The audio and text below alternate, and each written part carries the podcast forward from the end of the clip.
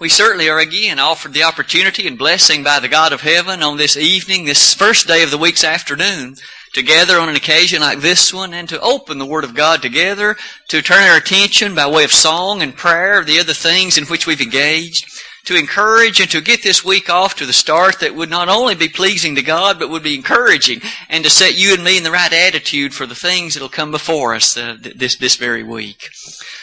We continue tonight in our study of the New Testament book of Hebrews, and as you can see, we've already reached the fifth installment in that series as well.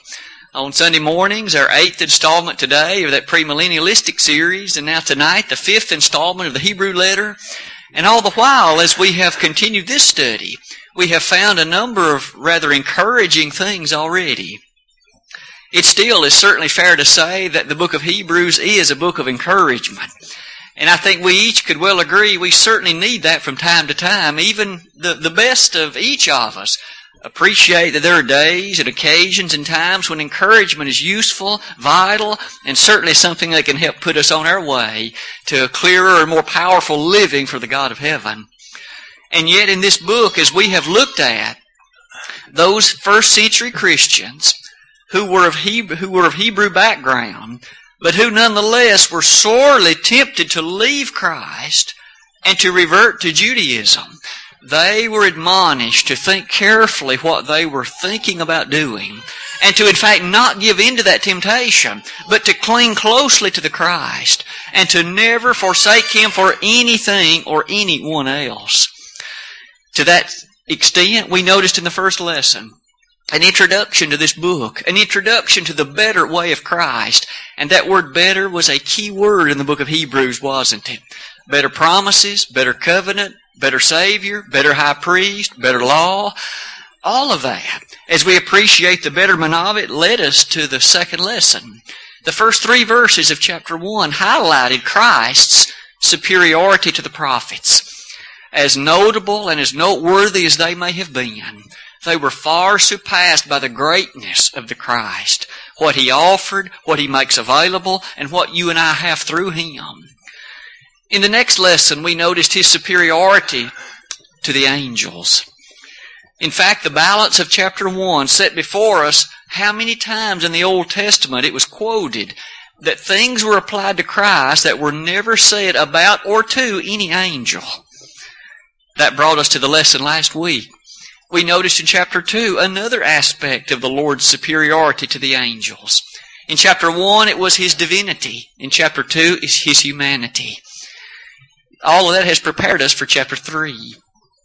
In fact, as we have looked at the guidance set before us by way of reminder, the guidance offered by Jesus, let us look in chapter 3 and find Jesus' superiority to somebody else. It's, it isn't the angels that'll be the topic of this chapter if you begin reading with me in chapter 3, the first six verses, in fact, read so powerfully as one unit. Let's read that as you read along with me and notice the element that's set before us about the Lord's superiority this time. Wherefore, holy brethren, partakers of the heavenly calling, consider the apostle and high priest of our profession, Christ Jesus who was faithful to him that appointed him, as also Moses was faithful in all his house. For this man was counted worthy of more glory than Moses, inasmuch as he who hath builded the house hath more glory than the house. For every house is builded by some man, but he that built all things is God. And Moses verily was faithful in all his house as a servant, for a testimony of those things which were to be spoken after but Christ as a son over his own house. Whose house are we if we hold fast the confession and the rejoicing of the hope firm unto the end? Pausing there again is a nice dividing point in, in this chapter. We've already seen a particular man mentioned more than once Moses. And immediately brought to our mind is the powerful fact that Christ is superior not only to the prophets, not only to the angels, also to Moses. And that'll be the first element, the first segment of our lesson this evening. What are the, the points that the Hebrew writer makes as we give thought to the Lord's superiority to the man named Moses? First of all, we might well notice chapter 3 verse 1. you'll note the very tender, the very compassionate, the very endearing way that that chapter begins. After forcefully and powerfully reminding them of the Lord's superiority to the angels and to the prophets, he begins by calling them holy brethren. And he refers to them as those who are partakers of the heavenly calling. This Hebrew writer had not given up on them. Though they may have been in the throes of persecution, and in a circumstance of being sorely tempted to forsake the Christ and to revert to Judaistic matters, nonetheless here they are entreated as holy brethren. They are referred to as those who are partakers of the heavenly calling. This Hebrew writer was thus very much interested in their eternal well-being. He had not cast them off and given them no hope. He had not affirmed that in fact you have reached a point of decision to forsake the Christ. They were still making their mind up. And he thus referred to them in this very loving fashion. You and I can thus be mindful that when a person is in the dire straits of decision, and often in the throes of perhaps on the verge of apostasy, it may be well to approach them in the heartstrings of love and compassion and remind them of what they would be losing in the fellowship with God, the fellowship with the Christ, and fellowship with brothers and sisters in Christ. Certainly there are times for direct boldness when there's error to be faced. But sometimes, truly, just as we remember that Paul approached Peter in love, and the Lord approached his disciples often with almost tears on his face, mindful of what they were about to face. So to here it seems the Hebrew writer understood that that was the better approach this time as well. Who's the central figure of these verses? Verse 1 ends with these words Consider the apostle and high priest of our profession, Christ Jesus. No doubt, as he has already mentioned the Christ from a number of vantage points, now he directly calls him the apostle. And he calls him the high priest. No doubt to those who were of Jewish background and who knew the Old Testament scriptures, they were well acquainted with the office of the high priest. What that person did, what their office was, how they conducted their business. Also, the thought of an apostle rings loudly and clearly for you and for me. I've asked us to give some thought about the notes of what that might entail. The word apostle, literally from the Greek text, means one who is sent. That is to say, a person with a mission, a particular message and a task that is sent and brought. Recall that the Lord handpicked twelve apostles, those whom He gave a message that they were to take. And certainly after His passing, after He died at Calvary and ascended back to the Father, they were the ones that carried that message first. They were the ones who stood up on Pentecost and preached that message. Notice here, Jesus is called the apostle, and it's a capital A, isn't it? He is the central one who had a message from God, and he brought it to earth and gave it to us. Now true, he delegated those twelve apostles to continue that work. But it was the Lord who was dispatched from the Heavenly Father and brought that marvelous message of salvation to you and to me. True enough, the apostle. But what's more, he's called the high priest of our profession. The notion of high priest and the Lord's priesthood will be a central topic in chapters 7, 8, and 9. And so we'll have frequent occasion to cast a spotlight on that topic here in just a few weeks. For now might we notice, at least in passing way, that the notion of the high priest is a significant one indeed. The high priest, to put it bluntly, was that particular official who officiated over the very nature of the people's sacrifices, if you please, unto God. Remember, he alone had the opportunity to enter the most holy place once a year. Only he could do that. Leviticus 16. And yet here we find Christ is called our high priest today. You and I have a priesthood. Christ is the high priest as we thus appreciate that it's through Him that we can approach God and no other. We can't approach Him simply on our terms. He is our mediator. He is the one who in fact brings us nearer to God. He is the one whose message is that central feature, and the one about whom, of course, not only is he head, he's the foundation of all that you and I can ever be in Christianity. The thought then of setting that man before these people, notice how quickly he turns the attention to Moses. Speaking of Christ, he was faithful, verse 2, to him that appointed him. The fact is a simple one, isn't it? Christ was exactly faithful to every work and every mission and every objective that God had sent him to earth to accomplish. He always did the Father's will. John 4:34. In fact, we later read in John 7 as well as John 8. And I've listed some passages for your thinking. In John 8:29, Jesus himself said, "I always do those things that please him." The him referring to God. You notice also in that same set of verses in Matthew 3:17, the very admission of the Father on the occasion of the Lord's baptism, he there made the interesting statement. Not in that place to hear ye him, but he affirmed that this is my beloved Son, in whom I am well pleased. Jesus carried out the will of the Father. He executed perfectly the plan of redemption. And in that perfect execution, you'll notice, indeed, Christ was faithful to him, who in fact had appointed him. Now is where he introduces Moses in such a consistent and systematic way, as also Moses was faithful in all his house. To a person that was a Jew, there were few Old Testament characters that would stand any higher than Moses. After all, he was the one who called, God called to ascend Sinai, and it was he that God gave that law first. It was Moses who, in fact, distributed it to the people. It was Moses who, in fact, led them through 40 years of wilderness wandering. And often, despite their grumbling and complaining, it was Moses who nonetheless brought them to the very brink of the promised land.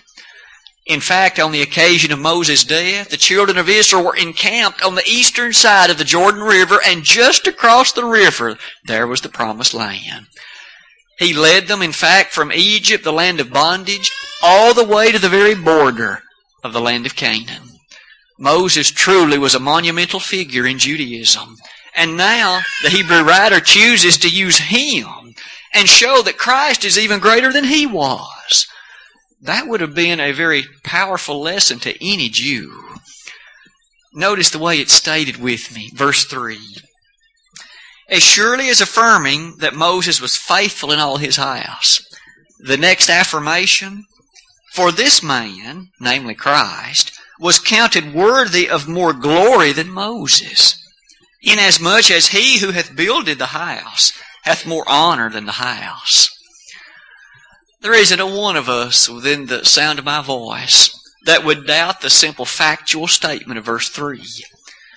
You and I can look upon a construction like this building, and no doubt it has a nice purpose that it serves. It allows us to meet in comfort and in a sense of protection from the elements outside. And no doubt many gentlemen labored as they brought the reality of this construction to its completion. But yet, may we ask, is it not a simple fact that the person who drew the blueprints and those who did the work are greater than the house itself? For it took intellect, it took decision making and the opportunity to bring it together in the proper sequence and in the proper way. The house could not have built itself. That simple fact is the comparison that was used in the text before us in exactly that same way, Christ is greater than Moses. By the same context of Christ, just as surely as the builder is greater than the house, so too Christ is greater than Moses. As he develops that thought more carefully, verse 4 states it in words like this For every house is builded by some man, but he that built all things is God. That's one of the strongest elements in found in all the Word of God to the truth about the error of general evolution. You and I are so often reminded and taught that somehow, at least from the perspective of some, this world just came about. It happened on its own without any fingerprints of any higher power. But yet it is a self-evident fact that every house was built by somebody. A house cannot build itself, far less could this universe have constructed itself. It simply could not have been. It flies in the face of every element of logic and every element of scientific discovery. Things that evidence design must have had a designer. Whether that be the universe that you and I look upon, whether it be the human bodies that we're blessed to have, whether it be other matters, if there is design in place, there must have been a designer.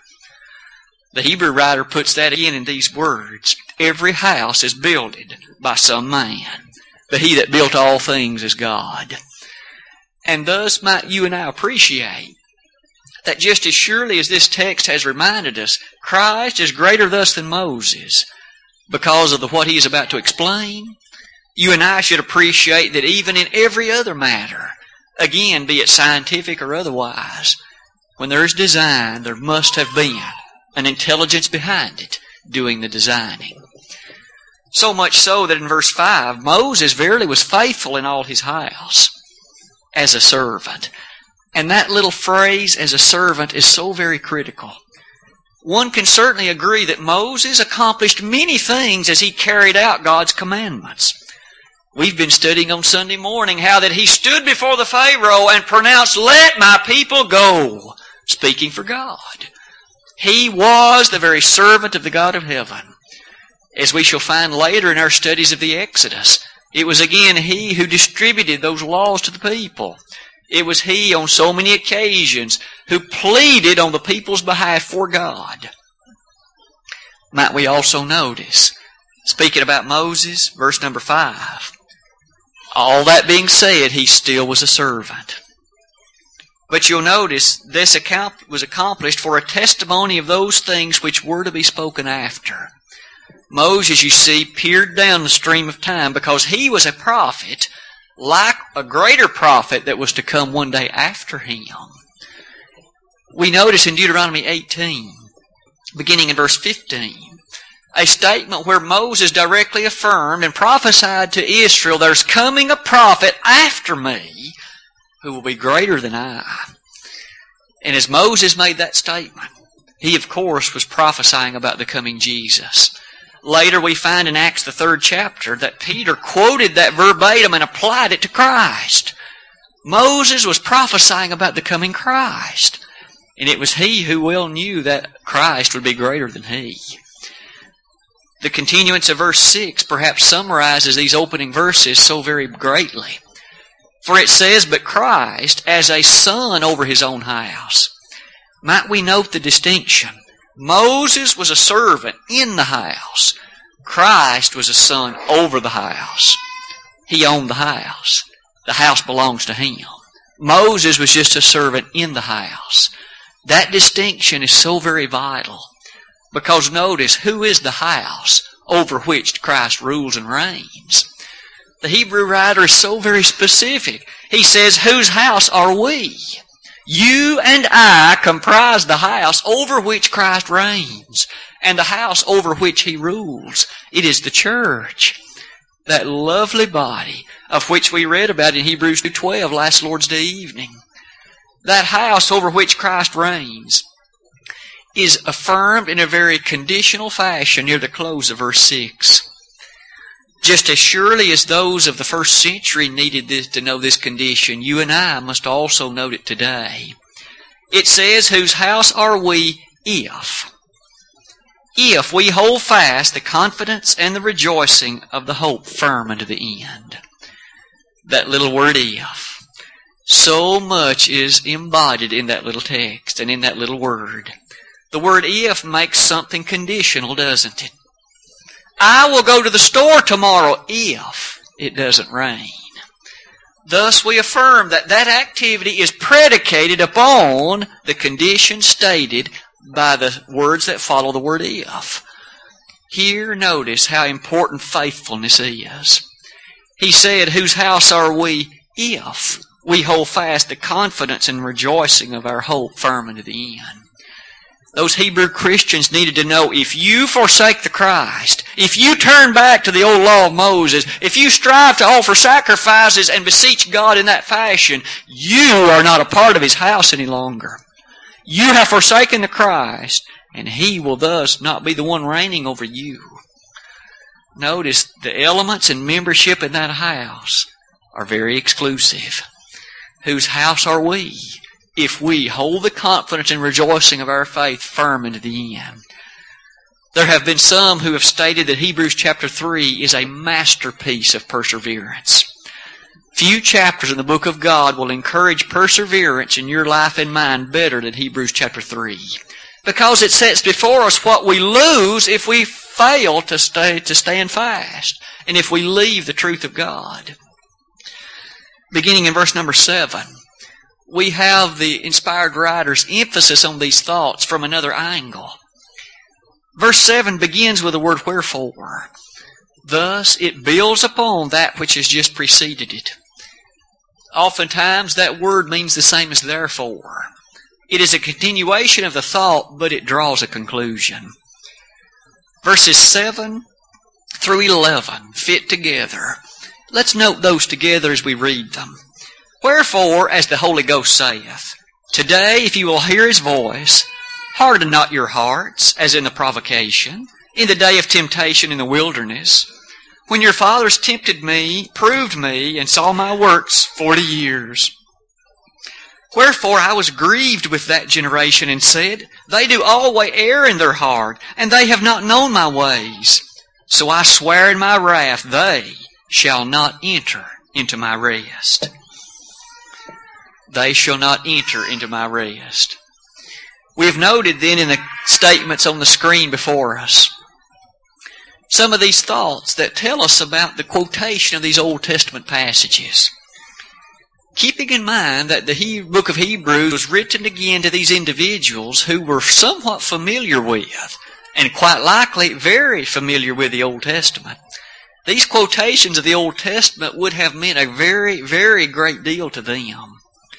And so, verse 7, as the Holy Ghost saith, interesting little conclusion you and I might be able to draw here. In our day and time, there are some who are quick to tell us that this book to which you and I look, and this book to which we have great confidence, is a book of stories and fables and myths that men over the centuries have thrown together Interestingly, verse 7 says, Who wrote this? Wherefore, as the Holy Ghost saith. And might we notice that in the verses that follow is a direct quotation from Psalm 95, and hence, who actually wrote the 95th Psalm? You and I may ascribe it to David as the person who perhaps held the pen. But notice the Holy Ghost was the one doing the writing. We have before us a text described in words like this.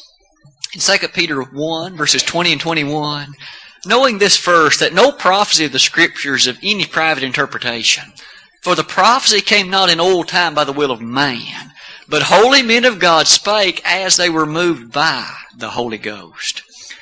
The Holy Ghost moving those men to write what they wrote is affirmed in this passage you and I have just read in verse 7 of Hebrews 3.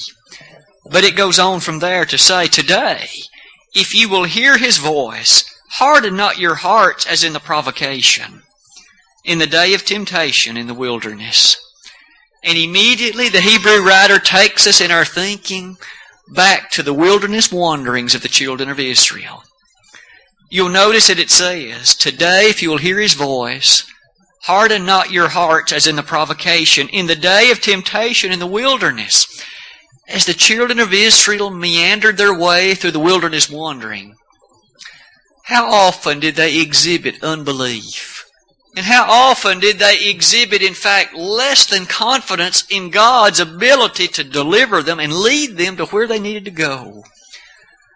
In Numbers chapter 11, there was at least some group of them who affirmed, let's make us a captain and go back to Egypt. Can you believe it?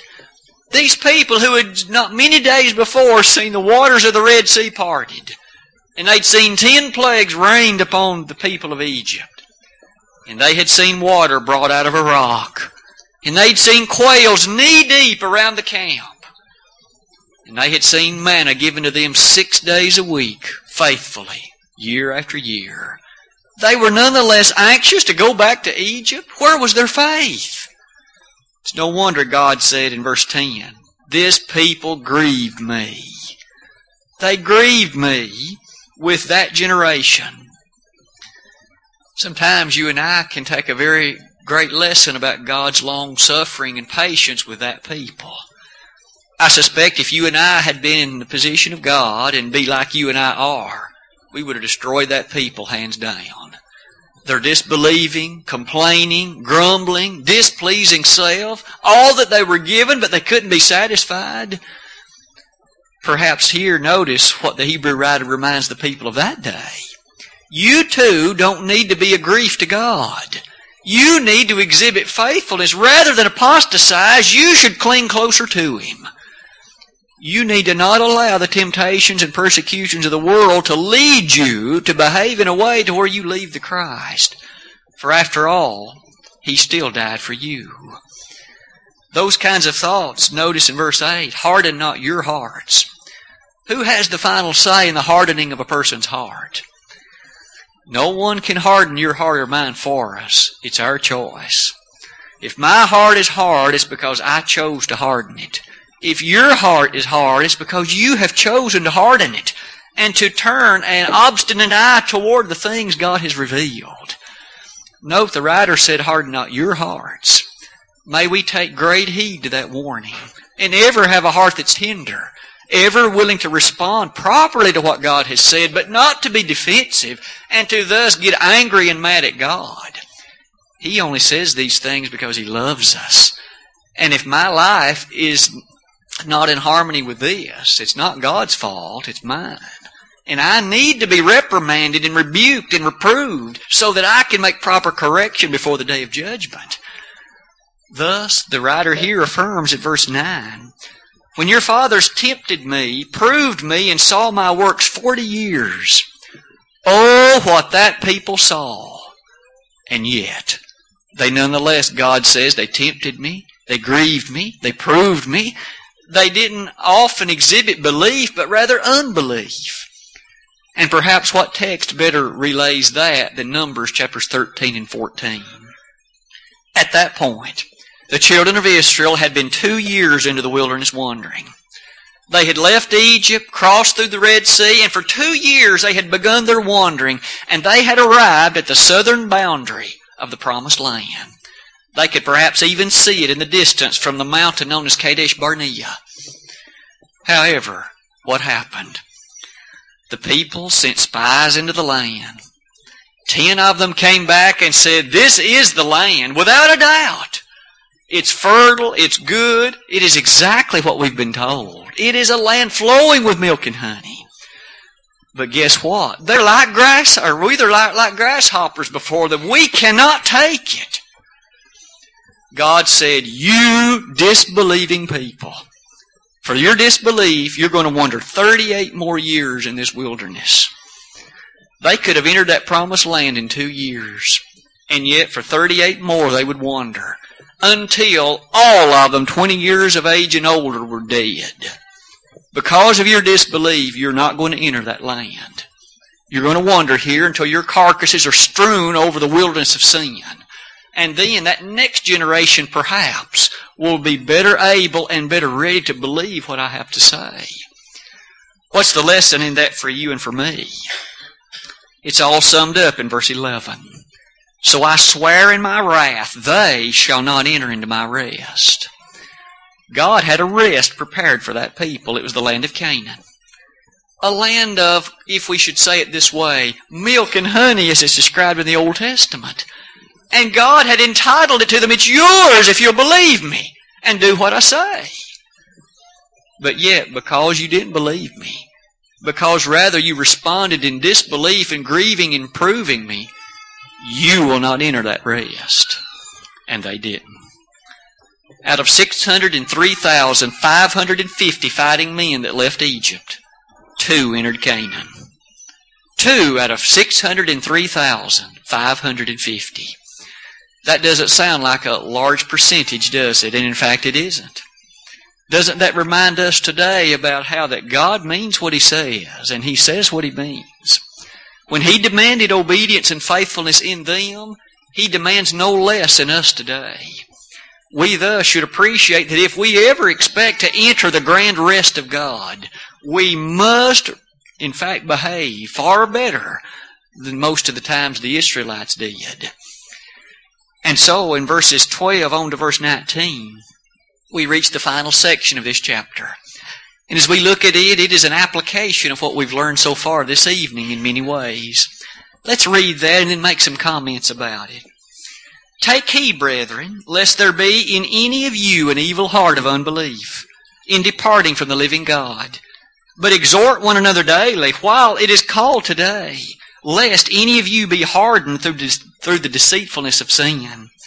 For we are made partakers of Christ if we hold the beginning of our confidence steadfast unto the end. While it is said today, if you will hear his voice, harden not your hearts, as in the provocation. For some, when they had heard, did provoke, howbeit not all that came out of Egypt by Moses. But with whom was he grieved forty years? Was it not with them that had sinned? Whose carcasses fell in the wilderness? And to whom sware he that they should not enter into his rest?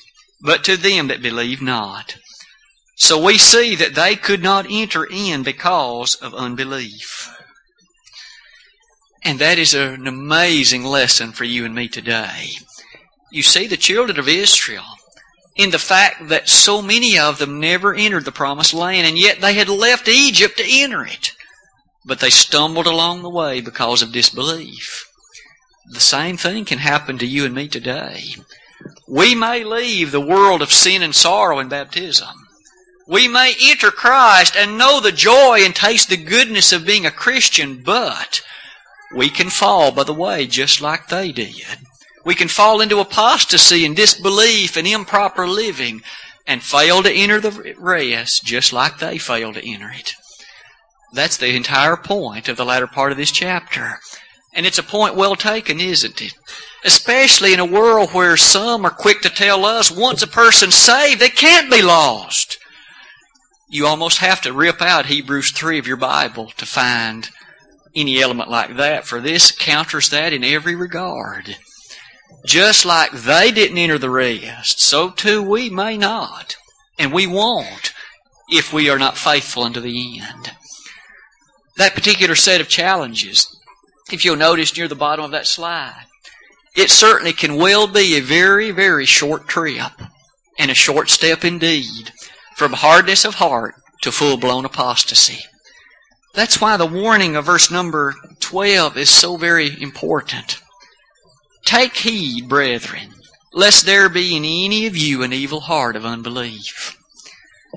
Might we notice that warning would make no sense if it were impossible for a person to fall from grace. But the writer says, take heed, emphasizing it is possible. We must ever be cautious and careful to not allow our thoughts to be those that simply follow the wayward things of man. Take heed, lest there be in any of you an evil heart of unbelief. Notice that departing from the living God is affirmed thus to be an evil thing these Hebrews needed to know if you leave Christ, you're committing evil. You're departing from the very God who does live and who is very well aware of what you are doing. And thus in verse 13, how can we counter that? Today, how can we counter it? He says, exhort one another daily. That's one of the things that's so marvelous about the church, isn't it? You and I are able to exhort each other. When someone perhaps is down, we can shed tears with each other. When there's celebration to take place, we can rejoice one with the other. We read that in Romans 12, verses 14 to 16. Here, as we exhort each other, one of the things that is the work of the church is edification. The ways that you and I can exhort each other in our daily walk of life, that may be as simple as a gentle smile to let someone know who's hurting that my prayers are with you, my thoughts are with you. It may be someone who is enduring a great, great burden pick up the phone and just to let them know that I'm thinking about you. Perhaps a card we can send through the mail. When we come together, just a very sincere, how are you doing? All those things are ways you and I can exhort each other. And that's apart from the scriptures. What better way to hold high the Bible for somebody and say, don't you lose heart. I know you're going through a difficult time, but don't you give up. God still loves you, and I do too. And I just want you to know that if I can do anything to help you, let me know, please. As we exhort each other, it seems that amongst the Hebrews, they had failed to do that. We're going to learn that in chapter 10. They had stopped exhorting each other. We aren't islands to ourselves. We're members of the blood bought body of Christ. We're able to enjoy fellowship one with the other.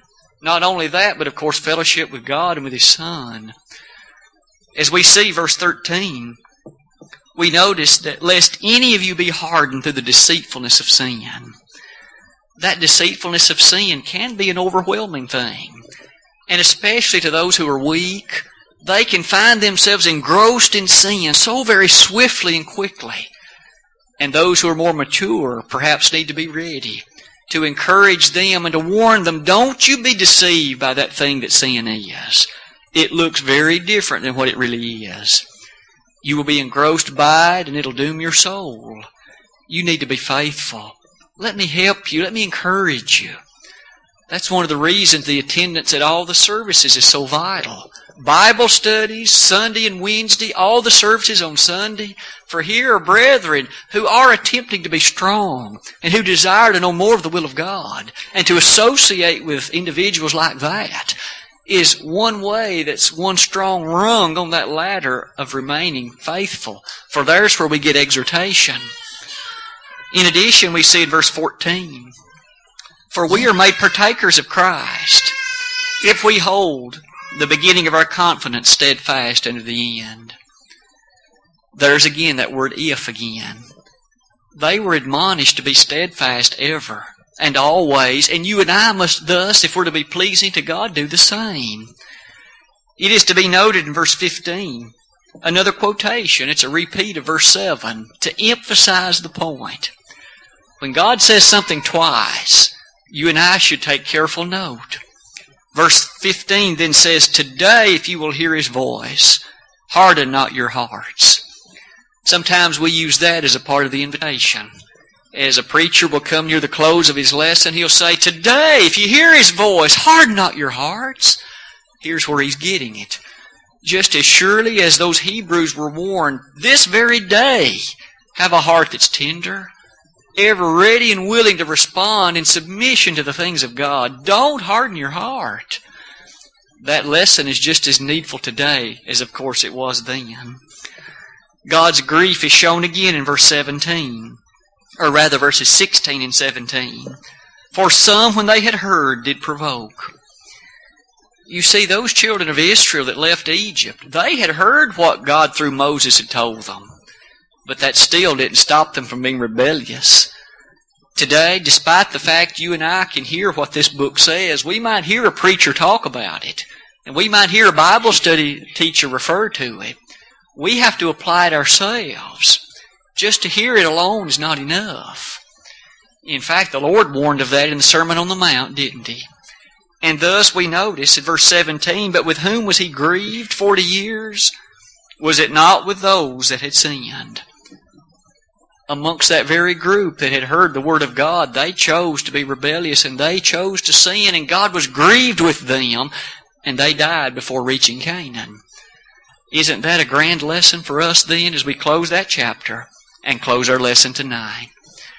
In fact, it is summed up in verses 18 and 19 in language like this. Perhaps as we look at some of the way that fate is thus listed for us. And to whom sware he that they should not enter into his rest, but to them that believe not? And it's interesting that the Greek words that are present literally at the end of that verse, verse 18, are these but to them that were disobedient. One can't escape the necessity of obedience. Just a feeling in my mind is not enough. God demands a faithful obedience to that which He has affirmed, and those who did not obey, He classifies here, you'll notice, as being unbelieving. Any person, despite what they say, if they don't subscribe in obedience to that which is affirmed, they do not believe. Again, despite what they may say. And so the chapter so swiftly closes. In verse 19, so we see that they could not enter in because of unbelief. So if you and I are ever asked, why were so many of the children of Israel not those that entered Egypt? Simply stated, it's because of unbelief. They didn't enter in because of their unbelief. And as we're going to see in chapter 4 next Sunday night, why will so many not enter heaven? Because of their unbelief. In fact, that is a segue to the next chapter. It leads right into it. But I thought that was a good place to divide it. So we'll start with chapter 4, verse 1 next Sunday evening, and we'll apply that to our journey toward heaven and ask what thus is important for us as we strive to enter into that great rest of God described in chapter 4 as heaven itself. This very night, what about your life and what about mine? In giving some thought to the stirring reminders of perseverance that we have seen this evening. May we cling ever more closely to Jesus. May we be more determined to, in fact, cling closely and never allow anything to come between us and what He would find pleasing for our lives. These Hebrews were allowing many things to come between them and God. May you and I be wiser. May we be stronger. May we be more determined than that. And so tonight, what about your life and what about mine? There's an opportunity in just a moment as we stand and sing to make a response. Perhaps there's one or more in the sound of my voice that is in need of public response. Perhaps because you've never become a Christian. Though the fact is you know what the Lord did for you, you have never relinquished control of your life to Him. Why do you delay? Just as we read a moment ago, today if you hear His voice, harden not your hearts. If, on the other hand, you have known what it is to be a Christian, but you no longer are a faithful one, you've maybe brought disgrace to His name and to the church, you need to make that right tonight. If those things have been public in character, let us pray with you and for you. If you've never been, a Christian, as we mentioned, you need to believe Jesus to be the Son of God, repent of your sins, confess His great name, and be baptized. And if tonight we can help in either of those ways, won't you let it be known while together we stand and while we sing?